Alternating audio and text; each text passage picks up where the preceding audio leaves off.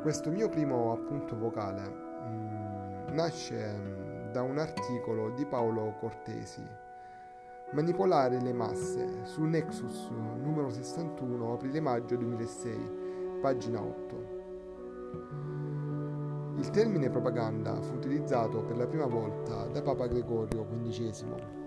Egli nel 1622 istituì la Sacra Congregazione dei Propaganda Fide che letteralmente significa sulla fede da diffondere.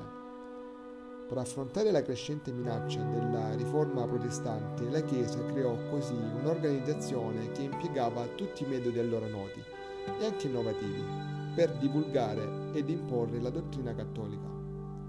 Nasce così la propaganda in senso moderno, un insieme di metodi e tecniche per forgiare ed influenzare emotivamente le idee delle masse per definizione la propaganda comporta una distorsione della realtà.